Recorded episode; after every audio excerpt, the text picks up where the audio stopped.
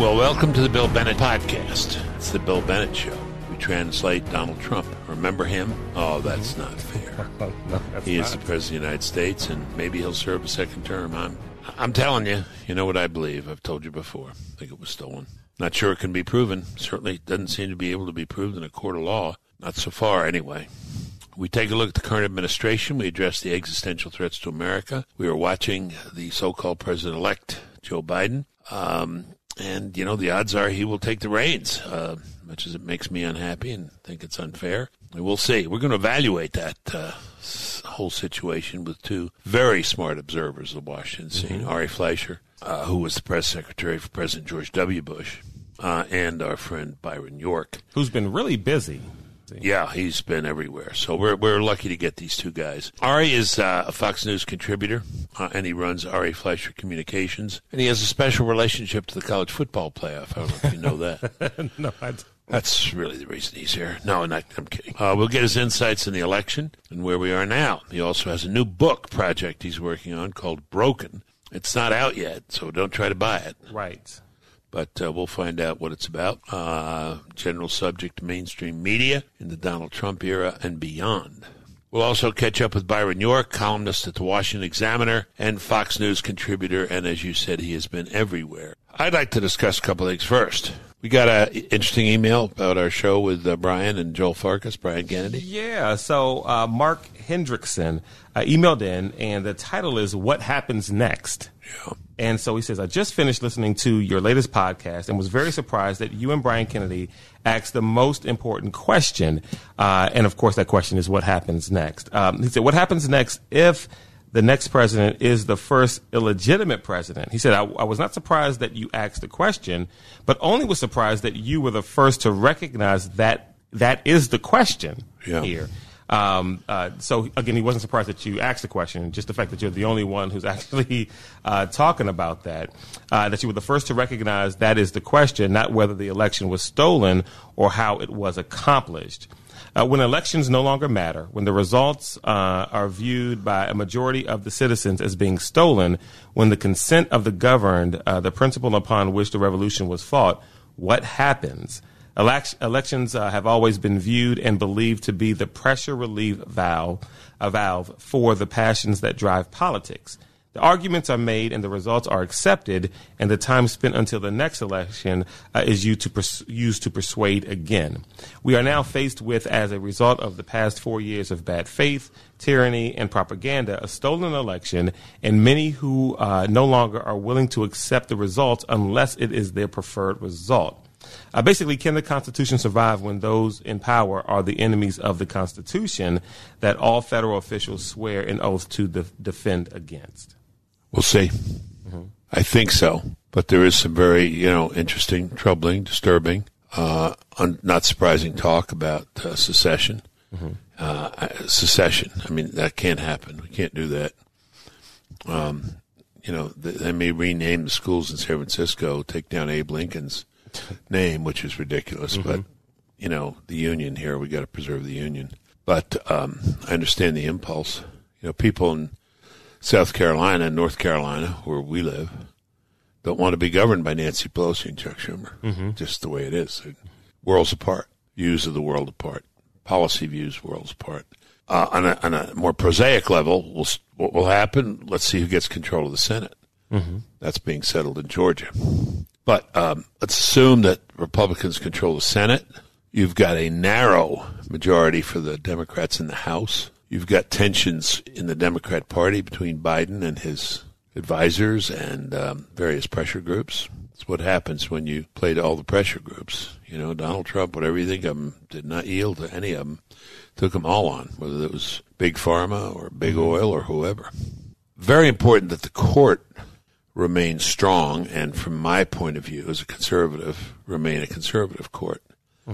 Because if you have Republican control of the Senate, but Democrats have the House and the presidency, he's going to have a hard time, President Biden, to be, maybe to be, um, governing and, and putting his policies into place with the block that will be represented by the Republican Senate. So he'll try to do executive orders. And you may recall, I think the audience will recall, a lot of executive orders that President Trump put into place were upended by the courts.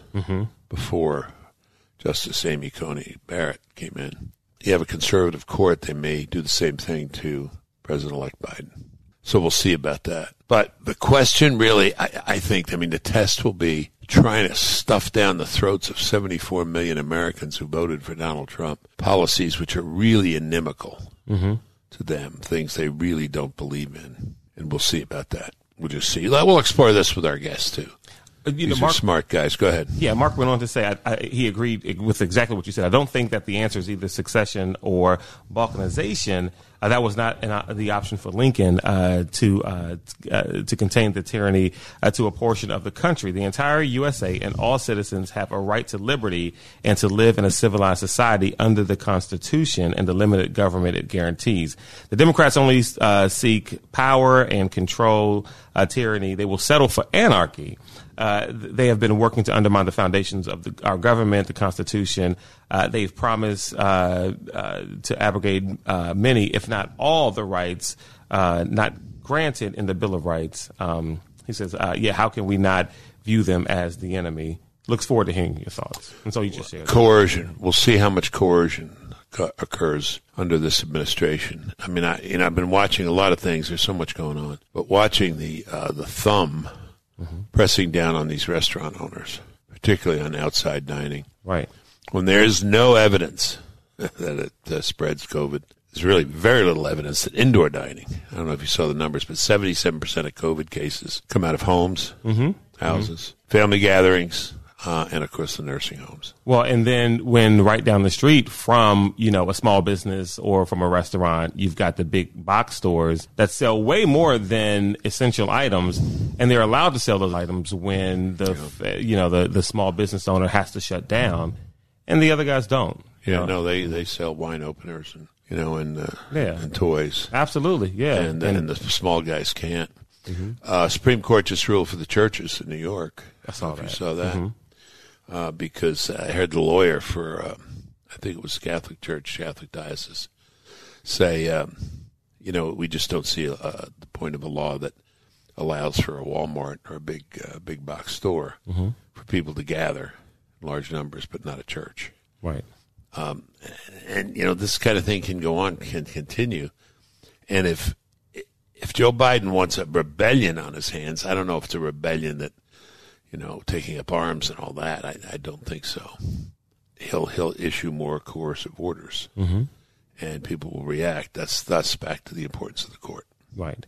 Uh, one more uh, thought, an email from our buddy Doug Giuliano. And the reason I want to get this in is because he says, I'm sorry to comment so much and email the show, which, by the way, Don, you never email the show too much. You can no, no, that's whatever. Fine, right. He says, but my wife is tired of listening to me complain, so I turn to the show. Good. That's good. Yeah, we, we, don't, we, we, don't get tired of your complaints. The two things. Of course, we don't live with you. Either. Exactly, and so we don't have to hear it as much as. Yeah, right. yeah. Who knows? Wonderful. You might get on our nerves if you lived with us. right. He says, number one, the mainstream media has begun the process of taking Biden out, and you had just talked about this a few moments ago. Uh, of course, they will wait to go uh, full bore until after January 20th, uh, but we all know he's just a front for the left to get Harris into office. Yeah, yeah. Yeah. He believes Biden uh, will resign within one year due to his uh, his and his family's corruption. Uh, Biden will, of course, say it's health, and that's causing him to leave office, and he wants to spend more time with his family.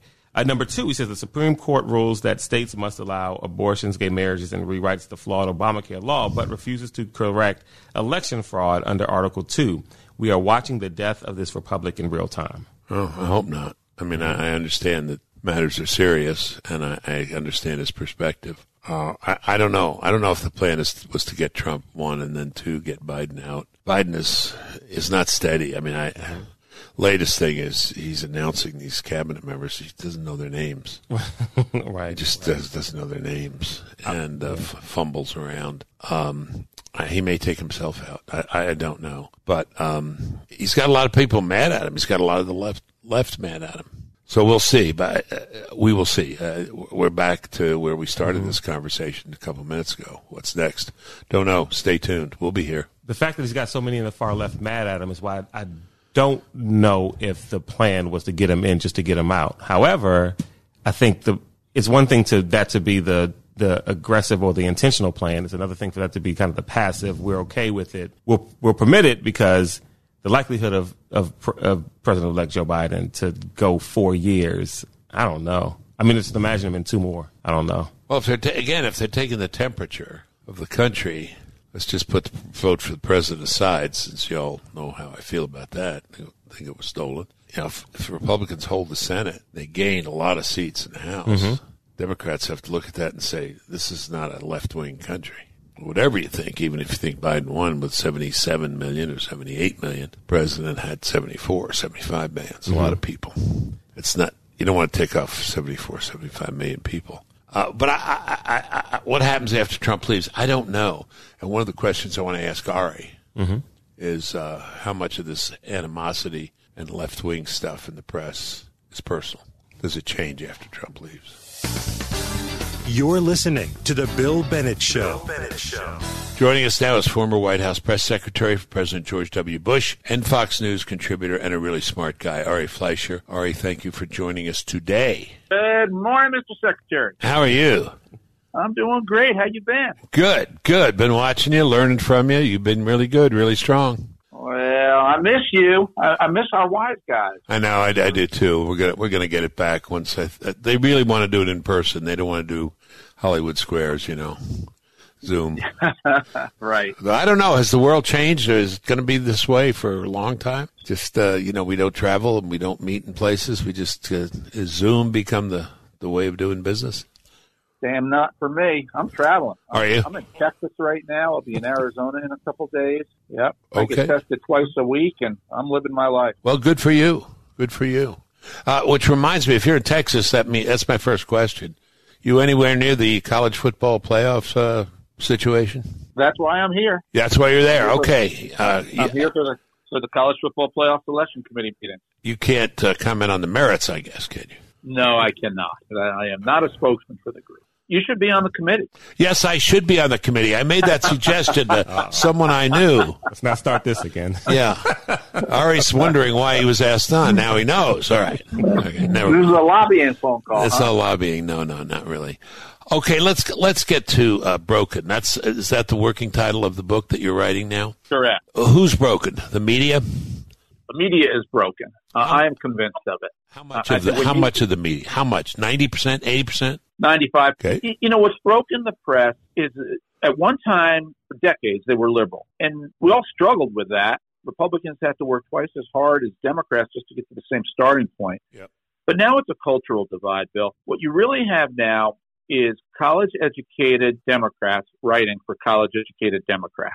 There's a Pew poll that showed the only group in America that believes that the press understands them are college educated Democrats. High school educated Democrats don't think the press understands them. Republicans of no stripe think the press understands them. The only group that thinks they can relate to their lives and understand them are college educated Democrats. Well, how um, how much of this? I, let me. I was going to put this off for a while, but let me just get to it right away. How much of this is Trump driven? It preceded Trump. Trump has put the accent and the punctuation mark on it. Okay. But there's been a cultural change inside newsrooms and journalism schools that has really accelerated in the last 20 years. And that cultural change is people are no longer going to journalism to be objective. They're going to journalism to tell a story. And it's their story. It's a democratic story. It's a liberal story. It's a college educated point of view of the world story. And that's why I'm so concerned that the shift in journalism have moved from ideology to culture. And once something takes root in our culture, it is really hard to root out. And that's why you see such lopsided, balanced, put your finger on the scale journalism against Donald Trump, against conservatives, against Republicans, against pro lifers, against rural people. There's just hardly any storytelling that matches that point of view. Does this? I, I couldn't agree with you more about culture, and as you know, that's where I've lived most of my life. And Yeah. The guy who introduced me at my first uh, Senate confirmation hearing, Daniel Patrick Moynihan, wrote once, uh, "Culture is more important than politics. Politics flows Absolute- from culture. Politics can Right. affect culture. You can affect culture. I think Donald Trump has affected culture, certainly the culture of the people who support him, but culture is more culture is more important. And the universities have a large role here, right?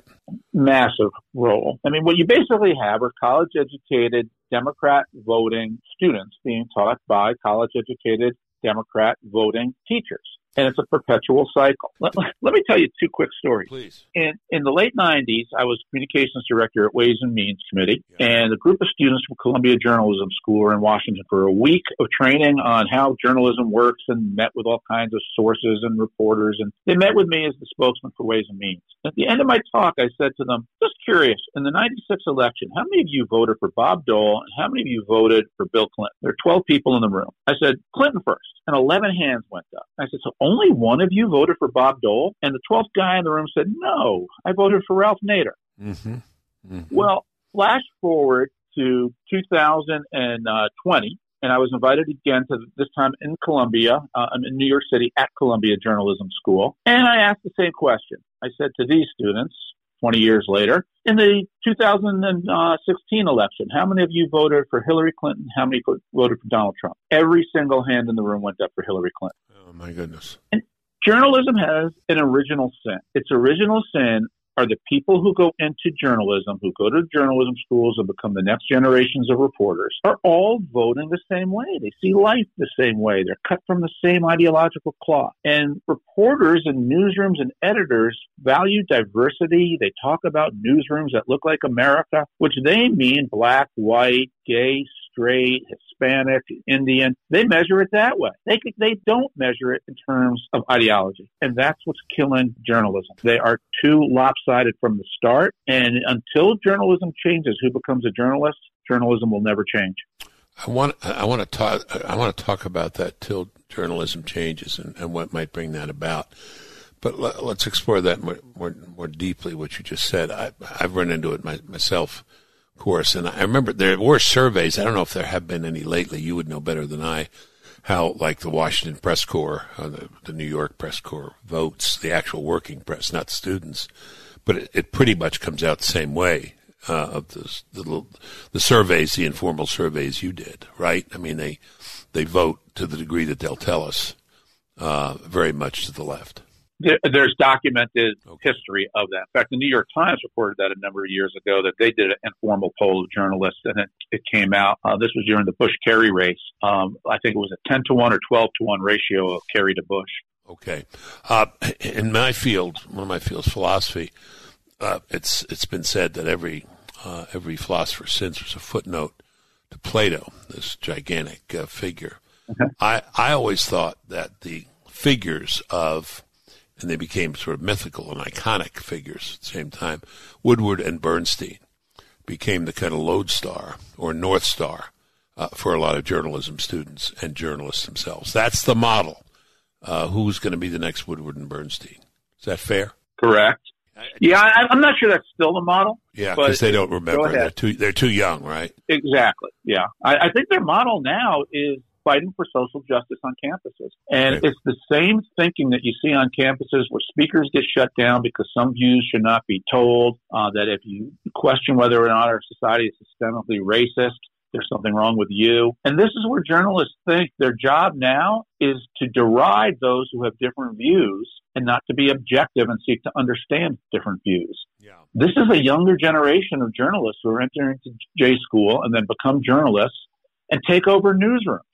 Look at the rebellion at the New York Times after Tom yeah. Cotton had an op-ed that the New York yeah. Times yeah. headline, "Send in the troops." And the op-ed editor of the New York Times and the editorial page editor lost their jobs because of the newsroom rebellion that could not stand to have that viewpoint put into print. They claimed that their lives were in danger because an op-ed got published, and it led to the firing of people at the Story New York Times. Uh, journalism, newsrooms have become college campuses, and that's the problem.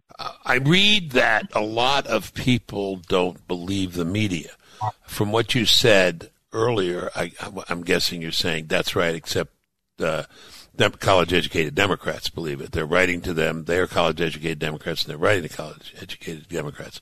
They don't, but but a lot of Americans don't believe them. But this this bias uh, that that you're describing has consequences, does it not? Massive consequences, because the people want to know where can I go to get the fact, where can I go to get the truth, and it creates this terrible frustration when people don't think they can get anywhere, and it really leads to balkanization, where the left gets it from the left, the right gets it from the right, and there's very little understanding about the middle or what's true. Yeah. Look, in, in 1976, according to Gallup, 72% of the American people had a great deal or fair amount of trust and confidence that the mass media will report the news fully, accurately, and fairly. In other words, they'll tell us what's happening. 72% used to believe that. Now it's only 41%. percent mm hmm Less than a majority of the American people think that the media report the news fully, accurately, and fairly. Now, there's a partisan breakdown of that. Only 15% of Republicans think the media tells the news fully, accurately, and fairly. Only 36% of independents, but 69%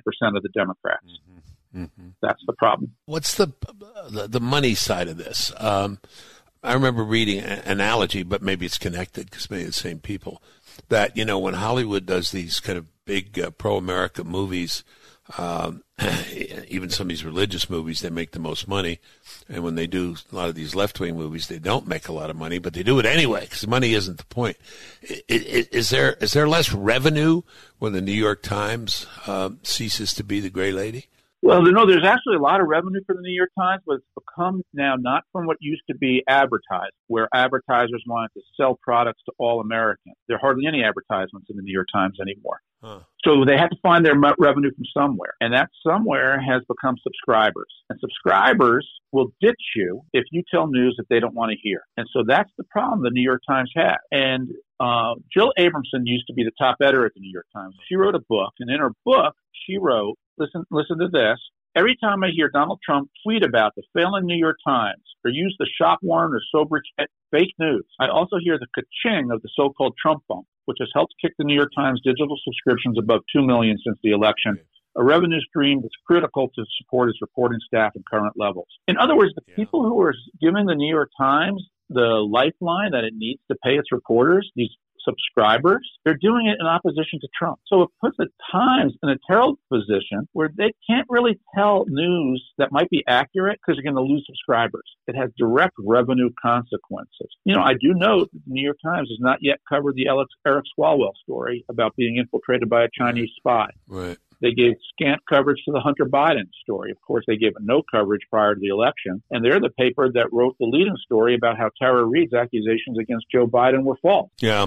Well, uh, wouldn't wouldn't there be uh, j- just money? Wouldn't there be more money? I mean, uh, uh, you know, addition rather than subtraction if you wrote for a larger audience, or would you lose the audience you have now if you included the audience which maybe isn't uh, so liberal?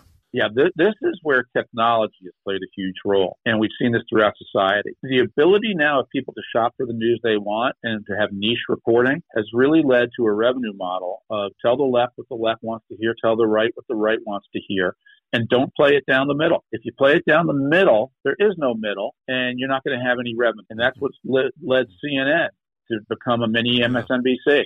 Yeah. Uh, Fox News, frankly, discovered that formula when they got created.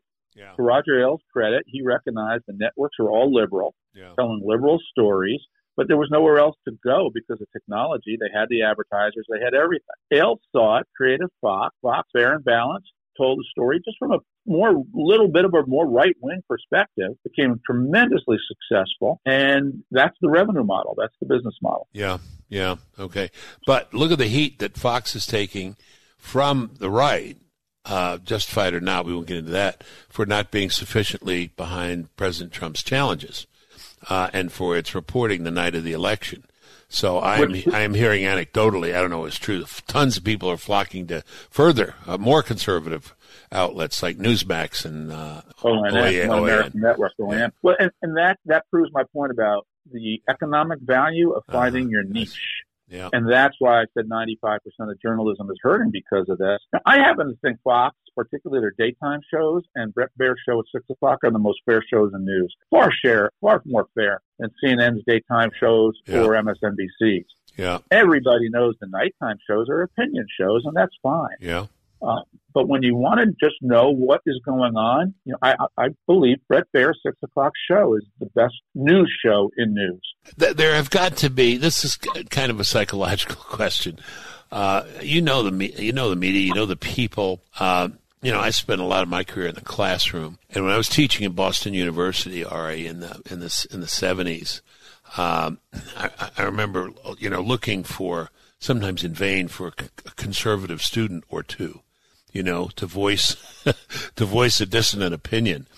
Alan Dershowitz, who was my teacher at Harvard Law School, said, I always like to call on you because you tended to have a different view than almost everybody else.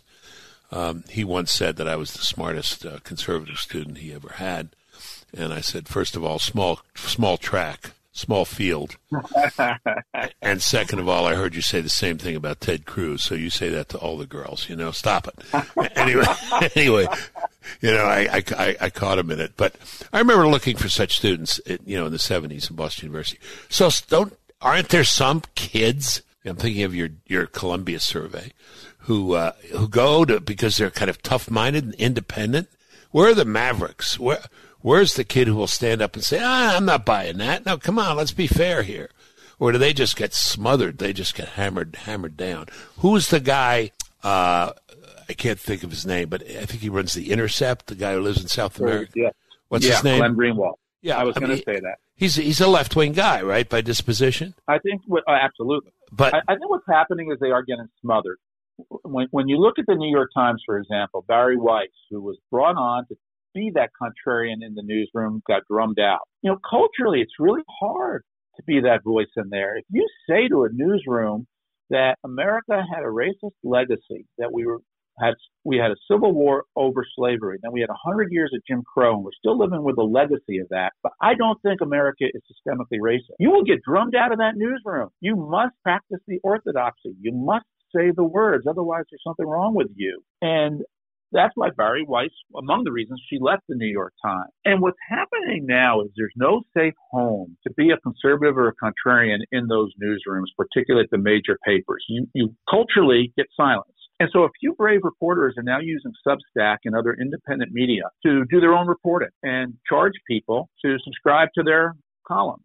Um, Glenn Greenwald, formerly of The Intercept, is doing it. Um, uh, Matt Taibbi, formerly of Rolling Stone, he's doing it. And I'm tracking their success. They're now becoming one man bands.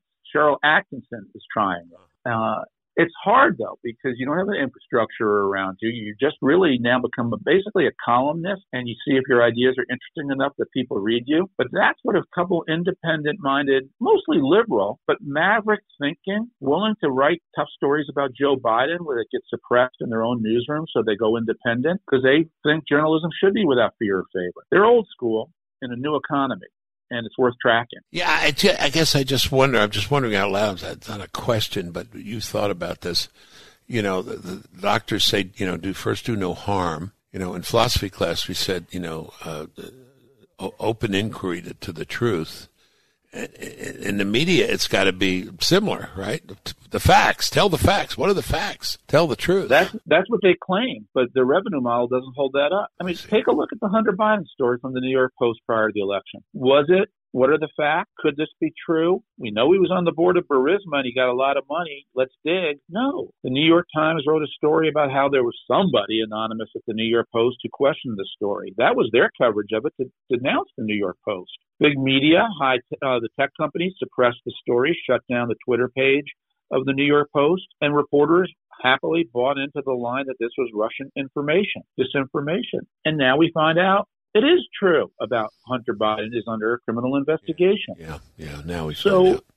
No, the bigger dynamic is to tell the slice what the slice wants to hear, and to use the power of objective journalism to then, denounce those who have views that are different. Then you're then you're trading your birthright for a mess of pottage. Is that it, Claude? The Bible? uh, well, there, there's there's the way I frame it is that's when you know they're broken. Broken, and that's your book, and that's your book. Yeah. It's the first time I've interviewed an author about a book that's what a year and a half away.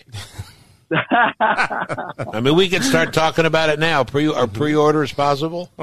I'm having so much fun writing this book. I'll, I'll, tell you, every day I find new examples, new things to include in there. Um, interestingly, I have a few people inside some of the media companies who want to talk to me, and uh, there's so much to work with. Yeah, you know, uh, tell me this. Uh, do you, I, get, I think you already answered it because you said it was an exclamation point. Uh, Donald Trump, but, but a friend of mine said maybe maybe they'll be better once Trump leaves. You know, they they hated Trump so much, the media, the main media. Maybe once he leaves, they'll be better. That that's question A. Question B is, are they going to ever give Biden a hard time? Not so far. Well, on, on the first one, they're not going to let the whole Trump leave. Okay. I I predict you CNN and MSNBCs, whose business model is based on beating up Donald Trump, will elevate every everything Donald Trump does Yeah. uh, after he leaves office. Yeah. Every tweet he makes, they're going to say Trump's going to run a primary against somebody. Trump came out against that spending bill. Trump threatened this person. Yeah. They're going to keep him in the news every day because that's their best boogeyman storyline. As for Biden, it's a great open question. I really am curious to see what's going to happen with this Hunter Biden story. But my biggest fear is what the mainstream media will do, again, because of their subscriber based readership, is I call it touch and go journalism or one and done. They'll dutifully cover a major announcement. Hunter Biden acknowledged he's under criminal investigation. They touched on it, but it certainly wasn't a feeding frenzy. It certainly didn't drive all their coverage. It didn't lead to follow on stories day after day after day reporting any new nugget that fed the storyline the way they did for collusion for three years, even though that turned out to be false. They'll be touch and go journalism because they can't feed in frenzy about it the way they used to. If they do, they will lose their subscriber base. The Won't that make cash sorry. register will reverse. Won't that, I, I, right, won't that make journalism or news, what we're watching on TV, what we're reading, less exciting? I mean, I, you know, it was, it was an auto crash every day, car crash every day the last four years. But I mean, if they're just sort of touching the surface and not digging in in the way that they should, um, won't people turn off the TV and stop buying the paper? Yeah, I mean, Donald Trump has been great for the journalism industry. Yeah. He, he, he has made CFOs great again. Um, Yeah. but with, without him being there, I do predict that their readership and their viewership is going to decline across the board. I think that's going to be true for Fox and conservative media, definitely true for liberal media. They'll get a bit of a bump about Biden stories because conservatives won't want to hear and read the pro Biden stories. Liberals will. But I think it won't compare to the Trump era. And so the economics is going to be threatened. Trump helped save them. You've been very generous, very smart, very helpful. I knew you'd be all three. La- last question. I remember during the um, Bill Clinton thing, uh, Monica Lewinsky and all that, I was on a lot because I wrote a book called The Death of Outrage, which was number one. James Carville's book was number two. I just wanted to point that out to you in case you want, want to bring that up sometime in conversation. Although we traded a little bit back and forth. But there you were. I mean, we were speaking to our respective audiences. Uh, I predicted this is a nugget for you, it might be useful, that when it was all over, he and I would go around the country and have debates. We'd be invited by universities to have debates. Never happened, not a single time. Because universities weren't interested in, on the one hand and on the other hand. He got invited to the universities. I got invited to Christian colleges and universities. Uh, and thus the divide, the cultural divide we, we've been, we've been, uh, we've been, we've been talking about. But Sure. Look, look, look at ahead, the panels on t- look at the panels on TV shows. It, it used to be a conservative and a liberal. Crossfire, all those old shows. yep, And now it's it was Hannity and Colmes, right? Now it's Yeah. just Sean. yeah, The media has realized if you're going to play your niche, play to your niche. And that means the liberal show does not want to have a conservative guest to paint the ears of its audience, and vice versa. I ran into Marie Harf. You know who she is. She's a Democrat liberal woman. She's a Fox News contributor. She's she's off and on. And and I saw her. I said hello to her. She said, "Oh, I know you don't like me." I said, "No, I, I don't dislike you at all." I said, I, "I understand where you are." I said, "You're you're there on some of those panels to be the pinata." You know, to get beat up by everybody else on the panel. I sympathize because I used to be on such panels at CNN. You're right. You know, I was brought brought in. Here he is. Here's a big guy. Let's just beat the crap out of him. You know, But and you know, I uh, will say at Fox there are a lot more prominent liberals yes, you're right. have an actual meaningful role. You're right. CNN, there are only a few, and then most of the Republicans that they have on CNN are there to denounce Donald Trump. No, that's You know, right. The people they hire are Ana Navarro and anti-Trump Republicans, uh, and then the few real conservative pro-Trump Republicans that there are there, they put them on the shelf. They put them on headline news. They don't put them on main CNN. You'll seldom see them on Anderson Cooper. You're absolutely right. I'm sure you get calls and, and, and emails. I do too, saying, you know, I, I love seeing you, but God, I can't stand Juan Williams. I can't stand you know, Donna Brazile. Like I look, this is good. This is good. I don't I don't agree with him either usually, but this is a good thing that, that Fox is doing right. Uh, and did it much, and doing it much more than CNN. You're absolutely right about that. Yeah, liberal heads will explode, but the fact is, Fox is far more fair Yeah. than CNN. Does anybody talk to you? I, started by talking about the Clinton era, and then I got off on the wrong track. But uh, in the Clinton era, I was on a lot because I had written this book and Carville had written the book. I remember sitting in green rooms at CNN with the people who I was going on with before and after. And then sometimes after they'd say, Oh, you're right. You're absolutely right. The guy's a scoundrel. He should be impeached. He should be thrown out. He should resign. It's not what they said on TV.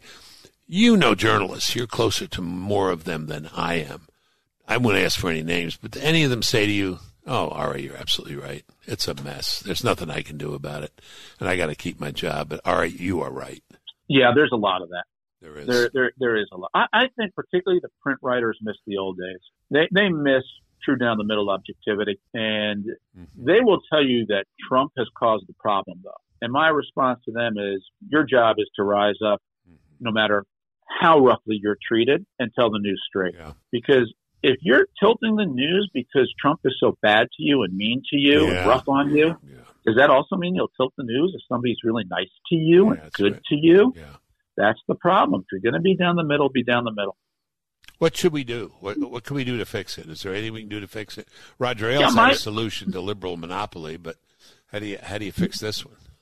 The solution that I see is some enlightened newsroom one day is going to realize we need to bring conservative voices into our newsroom, welcome them, hear them, and therefore shape our news in a way that is more accurate and reflective of society. And until they do that, they'll stay in a liberal bubble and they'll just report for the niches. But if th- their issue is not that they're enemies of the people, they're their own worst enemy. They don't have a filter anymore that filters out wrong information because they want to believe it's true, such as the story about Donald Trump Jr. getting the WikiLeaks uh, email that WikiLeaks was going to release the anti-Hillary emails, and Donald Trump Jr. was told about it before WikiLeaks released it. CNN and CBS reported that news. Yeah, yeah.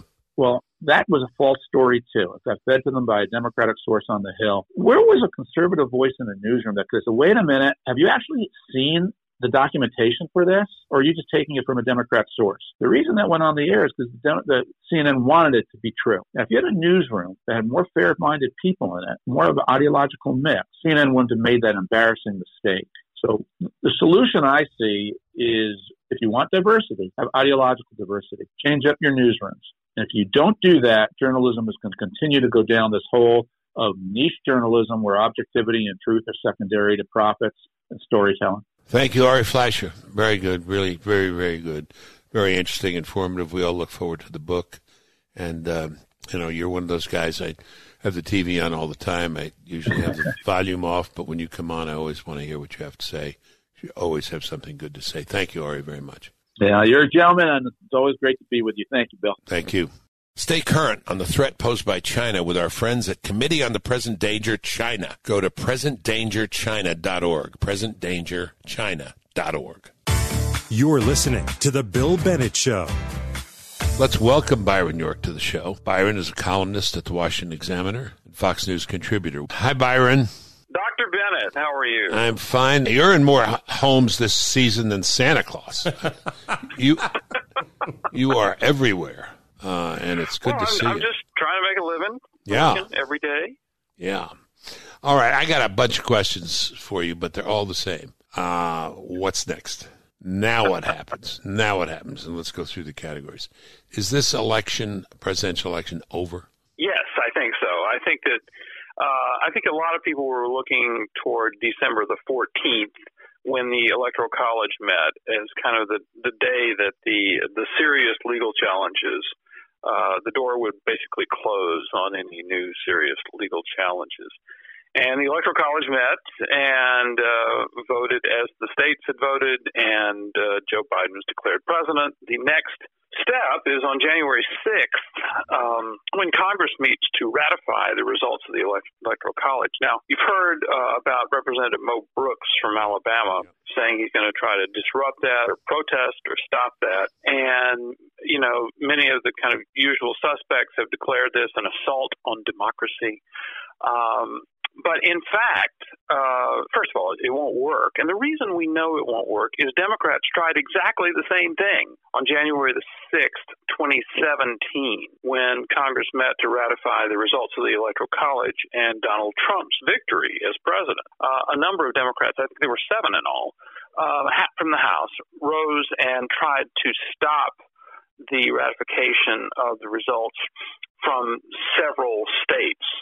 And uh, presiding over it all, by the way, was the vice president at the time, Joe Biden, uh, who ruled them out of order because they, uh, while they were members of the House, they needed the uh, approval of a member of the Senate to go forward, and none of them had that. I think the election was stolen. Um, I don't know why the courts, none of the courts have taken this up, but there are just too many inexplicable things. These late night tranches, and, and I've been reading and digging in and digging in, and digging in, and saying, well, you know, the you know the late night tranches were you know overwhelmingly mail-in ballots, and the mail-in ballots were overwhelmingly Democrat. Mm-hmm. But no one, to my mind, has satisfactorily responded to the fact that that the tranches in some cases weren't 52-48 or 55-45 or even 60-40 or 65-35. They were 92 to 8. Do I have this right or wrong? Yeah. So, which, what to you? What are the two or three biggest, uh, most suggestive episodes that you would point to as well, as evidence? I, am not sure. I'm not sure. I have the have the states right, but uh, stopping the counting. One, 2 Mm-hmm. uh, these tranches which had been going 52, 48, 53, 47, one way or the other, then all of a sudden swing to 85 or 90 the other way. Second, third, bellwether counties, which I, I understand, again, correct me if I'm wrong, you know this stuff better than I do, were overwhelmingly uh, indicating a a, uh, a Trump a Trump victory. I mean, uh, there are more. Well, there are more. A, a few things. Um, I think in general, the legal challenges that Trump and his allies. Remember, Trump hasn't filed all these lawsuits. Some of them are lawyers filing them on his behalf. Uh, the Sidney Powell and the Lin Wood cases, for example. I think there's a, a couple of things. One, with many of them, there has been an enormous disconnect between the injury that was alleged and the remedy that was suggested. Uh, there was a there was a suit, for example, in Pennsylvania that, that they put a lot of hope in, which had two citizens who said they were not allowed to fix their mail-in ballot when they had made a mistake on it, while other voters in the state were allowed to fix their ballots. And they sued, I think, seven counties in Pennsylvania, neither of, none of which were the county where these two guys actually voted in. And the judge said, well, you know, these these guys have suffered an injury. Their ballot was discarded; it was not counted. But the remedy to that injury is not to uh, throw out the certification of the election in Pennsylvania. So there was there's a, a, a problem there, and that's happened in a, a, number of states. And I think certainly in the Texas uh, lawsuit, while it was, I, I always thought the Texas lawsuit had kind of a too clever by half Yeah. um, feeling about it. And you know, if, if I may admit my ignorance, I did not know that you have a law degree um, from Harvard, correct? Yes. Okay, so we're gonna you're gonna be kind of a legal expert here. No. Um, anyway, so I think there was this big gap. Now there was then then the, the the thing that I think is most most suggestive or most suspicious is what happened at the State Farm Arena in Atlanta um, with the Fulton County Election Board, and in which uh, it, it appears that a lot of the counters and observers were told to go home about 10:30 at night on election night uh, because this counting was going to stop. So they leave, and then the surveillance video, meaning just the ordinary building Yeah. surveillance video, Yeah. shows them appearing to bring more ballots in and keep counting through the night. So I think that's um, in, in the I, there were explanations given for that which I could have accepted had they not conflicted with what the board was saying at the time. Um, so, for example, the board was saying they had sent people at the time that they had sent people home, and then later, when this became controversial, they said, "No, no, we never sent anybody home." Um, so I thought, well, wait a minute, that doesn't match up. So, I, listen, I think there are incidents that clearly need to be um, investigated about this. I don't think and have never thought that they add up to changing the election results in at least three states. And remember, to win, Trump would need Arizona, Georgia, and Pennsylvania, or Arizona, Georgia, and Michigan. I mean, something really, really big. Georgia, Arizona, Wisconsin is 41,000 total. Yeah, but that gets you to. I think that only gets you to 269. Um, we'll let our. Uh, I'm doing this uh, off the top of my head, but Trump was at 232, right? Okay. and so he needed to get to 270. And uh, Arizona, uh, Georgia, and Pennsylvania gets you over 270. Arizona, Georgia, and Michigan gets Michigan gets you over 270. But I think Arizona, uh, Georgia, and Wisconsin only gets you to 269, which is a tie. So then, you know, Katie bars the door. So, um, so anyway, it takes three states for him to to do. And I just didn't think and have not thought that um, that he had um, enough examples to do that. There was one other thing that which I don't think has gotten enough public notice, but I, I threw it in a newsletter uh, the other day. Um, why don't we, why why doesn't a conservative philanthropist create some sort of institute to study this election? Elections uh, yield mounds of data um, they yield, you know, the, the, all the all the envelopes in Georgia, for example, have to be preserved. I think for nearly two years, they're still there. The paper ballots, all this stuff can be looked at, uh, and I think it's especially important given the fact that this uh, election was so crazy and historic, and included, you know, um, uh, an exponential increase in mail-in votes that are at the base of a lot of the questions people have. So um, I really think that uh, a large private study of this election that's not conducted by some openly leftist group would be a good idea. You don't. This is not a question about what, what you believe about the election. It's a question about people. You you don't believe, do you? Or, or correct me if I'm wrong. That people who believe this thing was stolen are, are crazy. Do you? No, absolutely not. Yeah, um, yeah, yeah. A lot of people were very suspicious about it. And uh, listen, when I um, I wrote, gosh, it was about a month ago, I think. I wrote that you know things were not looking good for Trump, uh, and a lot of people said, "You just wait, you just wait."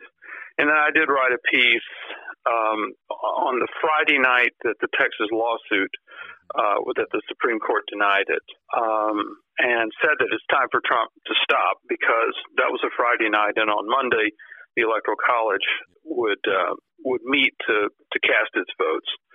So uh, I do think it's over. Uh, I don't think people who question this stuff are crazy. I do think that most of the cases have not presented yeah. uh, enough evidence to change three states.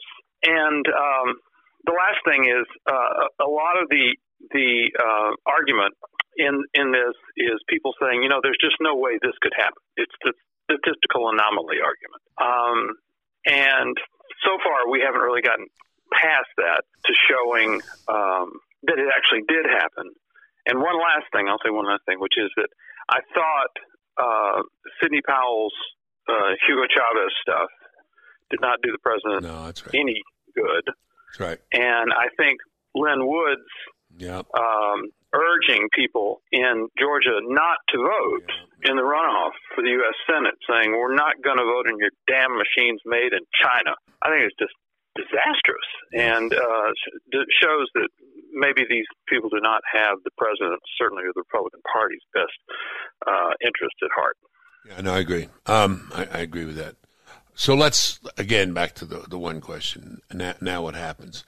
Will the people who nurse these views and beliefs um, continue to? Will some of this uh, be diminished? Will the air of resistance, if you will, uh, and and rebellion and secession, as he even talked about, diminish if Republicans are able to hold the House, uh, the Senate? Well, uh, putting aside the secession stuff, which I thought was just way overheated, um, I, I think maybe all of these things will happen. Look, people people who uh, feel passionately about this are not going to change their mind.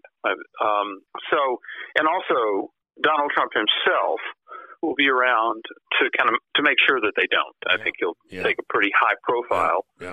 uh, after the uh, election, which we can talk about that later. But I, I think that could really cause trouble in the Republican presidential selection process yes, for 2024. I agree with you. But anyway, people uh, they're not gonna not gonna forget this. But I have to tell you, as far as resisting or trying to undermine the Biden administration.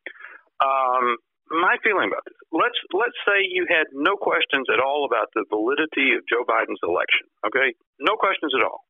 You would you could still be filled with rage at the degree to which the Democratic Party and their allies in the media and some of the Republican Party tried to undermine the presidency of Donald Trump from the, before he was even inaugurated. This long effort, which is what my book Obsession, available for holiday purchase, is about. This long effort to remove President Trump from office, beginning before he even took office, uh, kind of running on parallel tracks between Congress and a special counsel's office. Uh, this daily onslaught of negative Absolutely. news in which news organizations threw their standards, their earlier standards, out the window to adopt, um, to, to put on newscasts filled with anger and snark and attitude every single day, 24 7. Uh, Democrats even impeaching the president in the hopes of damaging so, him so much that he could not be reelected. And Al Green, uh, Representative Al Green from Texas, one of the pioneers of impeachment, he uh, introduced the first articles of impeachment in 2017 when Trump was first president. Basically, said that he was afraid that if Trump wasn't impeached, then he would be reelected. So, uh, you know, and and we know that the the Biden, the Obama Biden administration was spying on figures in Trump world.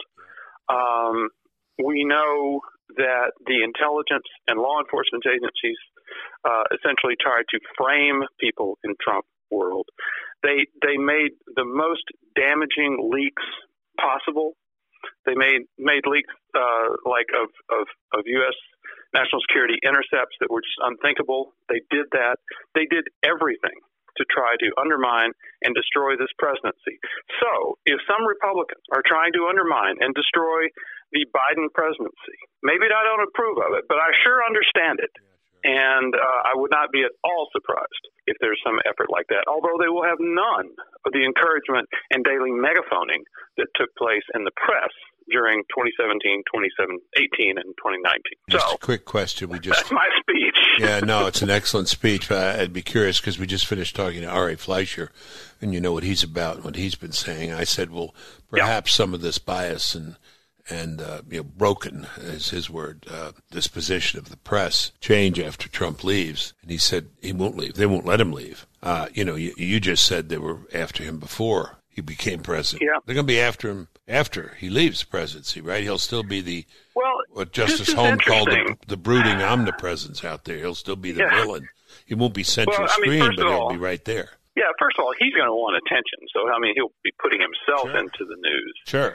Um, but uh, and then second, there are there will, there will be institutional uh, crusades against him, mostly from the the Manhattan, uh, excuse me, yeah, from the Manhattan District Attorney, Yeah. from the New York State Attorney General, Yeah. um, maybe from the Southern District of New York, the federal prosecutors there. So there'll be these legal crusades against him. But uh, as far as the press is concerned, remember Trump always said, you know, you need me. You need me, your ratings. You need me for your ratings. He called himself a ratings machine. And for uh, for listeners who, who go back a ways, many years ago, during the O.J. Simpson case, uh, the Simpson case ran for more than a year in 1994 and 1995 from the double murder all the way through Simpson's acquittal. And the cable TV world, which at the time was mostly CNN and CS, CNBC, just talked about it all the time. I mean, the trial, uh, was, was, which was riveting, I mean, it was absolutely riveting. And the trial just consumed America for a long time. And it was a huge event on the day of the verdict. And then people, then you thought, well, what are they going to talk about now? And what they did was they just kept talking about OJ for a long time Yeah. after the trial. So I, I have to think. I mean, what is Nicolle Wallace on MSNBC going to do? I mean, is she going to talk about Biden's capital gains proposal? Yeah. Um, I have to think that these people who who who found much more prominence and position and wealth as a result of criticizing Trump daily are going to be tempted to just keep criticizing Trump daily. Do you? Um, yes, I agree. Are you worried about the country? You, you know, you, you brought up the secession point, and Yep. I was saying we may be more. I was borrowing too from a essay by Allen Guelzo, a professor at Gettysburg and at Princeton, who said we're maybe more divided now any time uh, that we have ever been, except the Civil War. And I said that. I've said that on air. I've said that podcast. And I've gotten several comments from thoughtful people who said we're actually more divided now. Um, Civil War was a division about mostly one thing, one huge, consequential, and horrible thing, slavery. But it was about one thing. But otherwise, there was a lot of agreement among Americans, North and South, about God and family and the way to live your life and uh, how to how to how to treat uh, how to treat other countries and uh, you know what are the most important things in life. And there's and that's and there's less of that now. Uh, yeah. Almost everybody agrees about slavery, but not about anything else. Uh, that to people in an awful lot of parts of the country, um, really all over the country, maybe except for the major urban areas, you know, they they really, really don't want to be ruled by. It's not just AOC, but Schumer and Pelosi. I mean, I, I think the divisions are deep, and I don't yeah. think secession will happen. But, but but I'm worried about you know real divisions that aren't going away. And I'm picking up on what you just said. People are going to continue to. You know, one instantiation of this is the election. I don't think people are going to stop believing that it was stolen, but will this yeah. manifest itself in other ways short of secession? Yeah. Well, as far as secession is concerned, I mean, who's going to secede? I mean, is, it going to be done on a state by state basis? If you look at the election returns, not just for this year, but for many years going back. You look at them by county, you know, you see these intensely blue areas yeah. and these huge, yeah. geographically yeah. huge red areas. They don't correspond with state lines. I know they don't. You know, don't. so uh, it's, uh, the, the, a sort of Civil War style secession just seems to be and yeah. totally impossible. You, you, you know, you'll see people on the left. They'll they'll send around a, a map they uh, where there's this huge sort of red interior of the country which can see that could, it can be called Jesus land, and then all the sophisticated people on the two coasts can have their country. I mean, it's just crazy, uh, you know. Internet you can walk. As was explained to me, you can walk, and I understand even drive across the country and never step foot on blue land. Yeah, yeah. Yeah, you can't. Well, geographically, it's huge. Yeah. Although Al Franken used to always say, yeah, but a lot of that big red area, there's literally nobody there. I, know, I mean, I there are large. I, know. I mean, there's I know. large physical parts of the United States that are uninhabited. I, but anyway, I know it. I, um, you know, I grew up in Brooklyn, New York, and the first time I went out west, I thought, holy smokes, there's nobody here. nobody here. nobody is, and there really is in some places nobody right. there. Right. Uh, okay, but the d- divisions you talk about are very real um, and very intense. And I, I think one question is going to be, will they calm down some now? Uh, I think they'll calm down a little bit. Um, I um, it part of it depends on how aggressive uh, the left part, leftward part of the Democratic yeah, yeah, base is. Yeah. Say exactly uh, trying that. To to press uh, if you'll remember, um, you know, Barack Obama had a much more impressive victory in 2008, uh, where everything sort of went his way. When uh, John, I mean, John McCain. Uh, to describe what John McCain was going against as headwinds, we kind of understates. I remember. I remember your article. I remember your article, and you talked yeah. about the headwinds. Yeah. So, um, uh, but but after that, um, uh, Obama wins the presidency um, they have the House and they have the Senate. They had won the House in 2006, and they win everything. So they've got unified government. And interestingly enough, because of uh, the death of Ted Kennedy and the surprise election of Scott Brown as a as a um, as a senator, and also uh, somebody defected. Who defected? Uh, all these things took place, and Democrats had 60 votes in the Senate for about 100 days. They made use of that. They push and they push, and they get uh, Obamacare, although they don't kill the filibuster, so they have to yeah. craft Obamacare in a way. And they get 60, 60 votes for it, barely. So they got what they need to get over a filibuster. So it was still sort of done according to the rules in the Senate.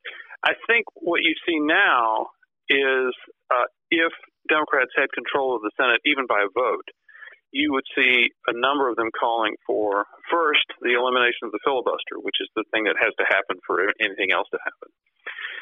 Then the addition of, of the District of Columbia, of Puerto Rico as mm-hmm. states. The crazier ones want to divide California up into about five states and have you know four of them be Democratic for a, a net gain there, and uh, packing of the Supreme Court, you know, all those crazy stuff. Um, some of them are very serious about that. So if they continue to push for that, then I think the divisions just get um, they're worse. they're not. I, think, I mean, I, I don't think they are. I, have been saying already. Look, there's already fissures in this Democrat Party. Um, yeah. The socialist thing hasn't won. I mean, not yet. Maybe it will, but there no. seems to be real animosity. This cabinet is, you know, it's left, but it's not. It's not AOC left. It's not socialist left. It's mostly no, you know, retreads. No. no. And it's uh, more exactly. I, yeah, I remember being at an event in Iowa. I think it was a Biden event, and you know, because it's like Biden's just like dead in the water, right? And um, yeah. Yeah. John Kerry is there, yeah. and Chris Dodd is there, yeah. and uh, gosh, somebody else is there uh, from way way back, and you know, you just thought there's no way this geriatric group of Democrats is going to prevail in today's Democratic Party. That was that was my politically brilliant assessment of yeah, this. Yeah, yeah. And uh, so, so you're right. I mean, the, the leadership here is from another era. Um, but it's it's unclear to me how much strength some of these newer voices will have in this administration. Yeah. I just don't know. And then just a last question: Georgia, had, uh, Republicans will win one seat, won't they? Well, it sure seems like it. Yeah, um, would probably win the left I mean, seat. The president has been, and when the president went, he said, vote, vote, yeah. vote. Yeah. You got to yeah. vote. And there was a huge sign behind the president that, that put up there by the campaign, like, get your absentee ballot now. Yeah. And, um, and the president even referred to Sidney Powell and Lin Wood, not by name, but he said, you know, there's some people who were saying that, you know, just because you're upset and you want to protest, you shouldn't vote. He says that's just that's the wrong thing to do don't do that. You've got to vote. Yeah. So the president delivers this message. Right. And he'll probably do it again before January the 5th. Um, so, you know, unless Powell and Wood have success in discouraging Republican voters, unless the president's allies here have, this, you know, succeed in discouraging Republican voters, I would think they'd win at least one of those seats. Yeah, and so I've been saying, people say, "What do you think your expertise?" I'm not an expert at all. Don't know half what you know. I've been saying I think Republicans win one of those seats anyway. They control the Senate, which means that doesn't just mean numbers. I tell people it means the agenda, right? What what you're willing yeah. to bring up, and yeah. of course confirmation of judges, which remains important. And if that's the case, even if they were hell bent on all the lefty socialist stuff against which Republicans ran, you're not going to get it. You're just not going to get it through. And so I think as a result, a lot of the air will go out. The hardest opposition, yeah. people will see. Well, this is a kind of moderate left government that's not very efficacious. Yeah, and also speaking from today, not knowing what's going to happen in the future, you know, you have to think Republicans have a pretty good chance of winning the House yeah. in uh, 2022. Yeah. Uh, I did a long piece for the Examiner about um, uh, interviewing Kevin McCarthy, and all the strategizing that he did to uh, to nearly win this last yeah. uh, election yeah. for the House. And boy, it, it did not happen by accident. It didn't just happen. He worked very hard. A bunch of really smart Republicans got a lot of really good candidates. Uh, almost got there, and they may well get there. Um, yeah. Next time. By the way, are there enough Democrats of moderate hue that uh, there will be votes in which uh, uh, they won't follow the leadership? Yeah, I, I, mean, I think that that's is, possible. That, that is, they will defeat things brought up by the leadership. Yeah, I think it's possible, although I think it's more possible that you'll see a situation like John Boehner had with the Freedom Caucus uh, back in, what was that, 2013 or so, um, in which you've got sort of the most committed people in your conference who are making demands of you, the speaker, that will alienate some of the larger, more centrist group. Yeah. And then you have to try to make people happy. And the the smaller your minor- majority, the more difficult it is. And I think Democrats are going to. First of all, it requires 218 votes to pass something on a party line vote, and I think they're going to have 222 or 223. Yeah. But anyway, it's a really tiny, tiny yeah. minority, and I mean they just can't afford to lose anybody. Yeah, and a number of these Democrats who just been elected have already sent their message that we're not we're not for this crazy stuff. Well, we'll see. It's going to be interesting, and you will guide us, and we will listen to you as we always do. And um, and thank you, Byron. What a year, huh? What a year. What, what's what's, the come? no kidding. Well, listen, I, I always enjoy talking to you. Happy to do it anytime. And uh, Merry Christmas to you and Mrs. Bennett, and Claude, and everybody. Thank you, thank you, Byron. Same to you. Okay, that does it for today's show. To catch up on previous episodes of the show, go to thebillbennettshow.com. You can follow me on Twitter at William J. Bennett. Like me on Facebook. Just search Bill Bennett. Feel free to email the show. I'd love to hear from you. It's Bill Bennett Podcast at gmail.com. Please share the podcast with your family and friends. We'll catch up next week.